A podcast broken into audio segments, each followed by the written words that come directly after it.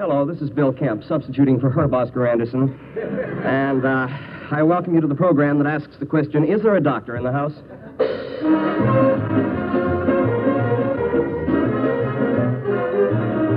Live from the American Radio Theater in New York City, the American Broadcasting Network presents The Bill Kemp Show, featuring Betty Holt, Peter Hanley, the Noteworthies, and the music of Neal Hefti and his orchestra. I'm George Ansbro, and now here's our Bill, Bill Kemp.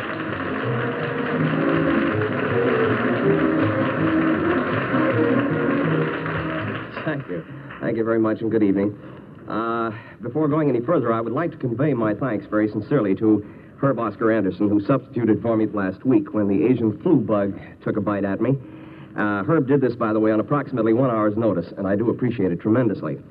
Uh, quite honestly, I don't think I'm over the flu yet. I may sound that way, too. And, uh, well, the doctors, they say I am, simply because this morning I tried to blow the foam off my medicine. Uh, I don't agree with them. However, it did occur to me that it might be worthwhile for me to return to this theater where I've done so many broadcasts because it, uh, well, it seems illogical to me that any germ could live in this atmosphere, you see? and, uh, oh, this doctor of mine, he said that exercise is the best way to get rid of a germ. Well, how are you going to get a germ to exercise? You, you can't. You can't do it.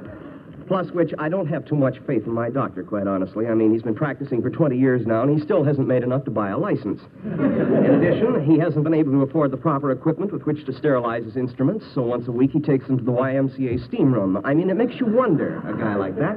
Friends, one of the members of our stellar cast is a young man who has a record going for him right now on the Jubilee label. Not only is he featured vocally on the number, but he wrote the tune. The title of the number is The Rock and Roll Polka. The young man's name is Peter Hanley, and I think if we gave him a warm welcome, he might do that number for us.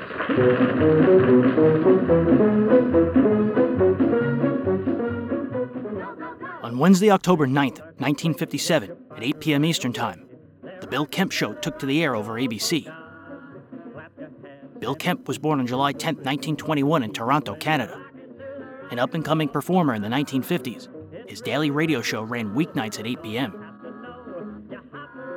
His show was the final in a 12 hour daily live broadcast project by ABC called the Live and Lively Radio Network.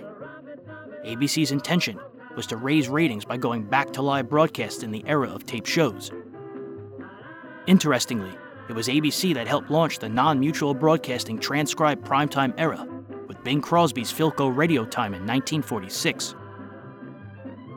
Kemp's show featured an orchestra, vocalist, and guest stars like Jonathan Winters. Kemp's announcer, George Ansbro, remembered that Kemp once went laugh for laugh with Winters after a particularly successful broadcast and continued the antics all the way to a nearby steakhouse.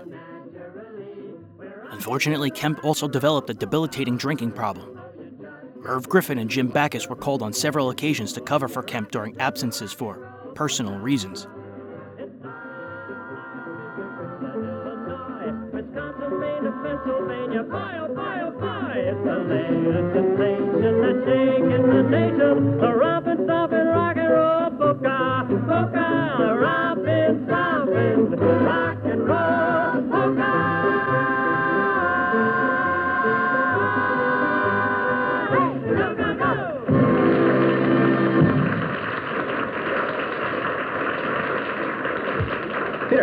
Nice, Pete.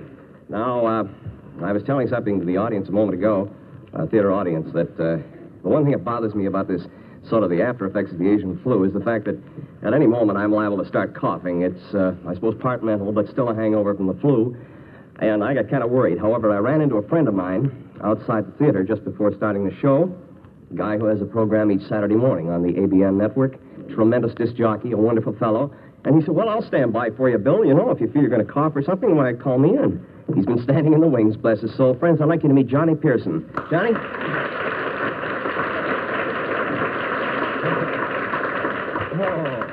You know, actually, it's a big pleasure and a big thrill for me, Bill, to come out here and uh, be able to see all the fine folks that you have. We don't have a live audience, you know, at our show. No, that's true. We have it in a big studio. And uh, to get to see the all the folks, it, it's, I brought along a few autographed pictures. Not many. You did. But uh, could you make the announcement? Well, I'm still trying to get rid of mine. I mean, be... I might also add there are times when we don't have a live audience either, uh, Johnny, so don't let that worry you, boy. Uh, I would like to- Never mind. Don't try to assassinate me before I'm underway. I'd also like to say that, uh, gee, I, I can remember I think it's wonderful, speaking of it being a thrill to me. I used to dance to your son's music just a lot of Hal. Kemp, yes, Yeah. my son. Well, Johnny, after all, I think I'll make it tonight. I don't think I'll need you.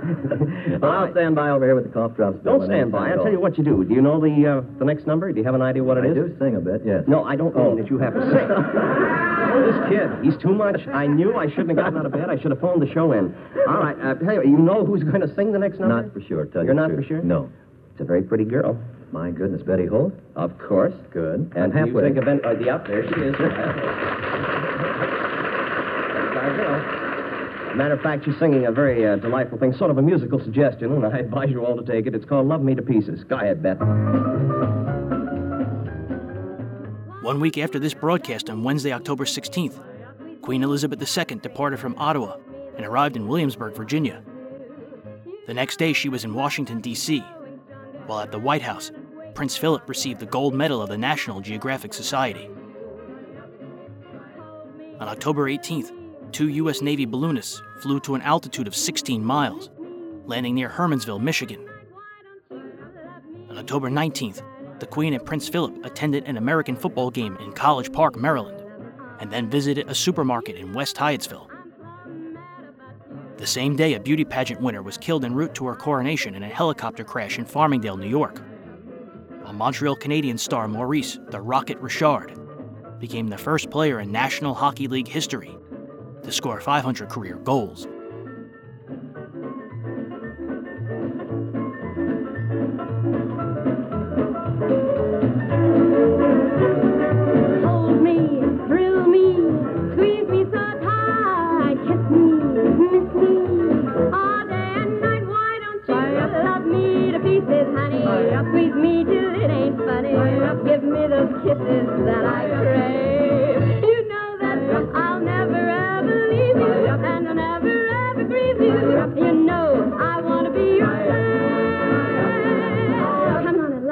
Pieces.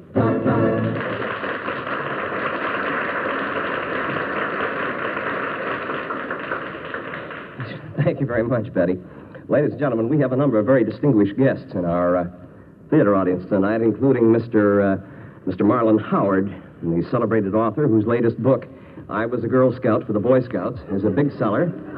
Uh, we also have with us Mr. Bartley Rasmus, the well-known health and diet lecturer and author of the exciting new book, Eat and Grow Fat. He's sitting in our first row. As a matter of fact, he is our first row. And uh, let's see who else we have with us. We have Mr. Ramsey Brown, who sells round pool tables to lighthouse keepers. And who else do we have? And from overseas, we have Mr. Kenneth Franklin. He's from South Africa, who is visiting the United States for two years as a guerrilla exchange student.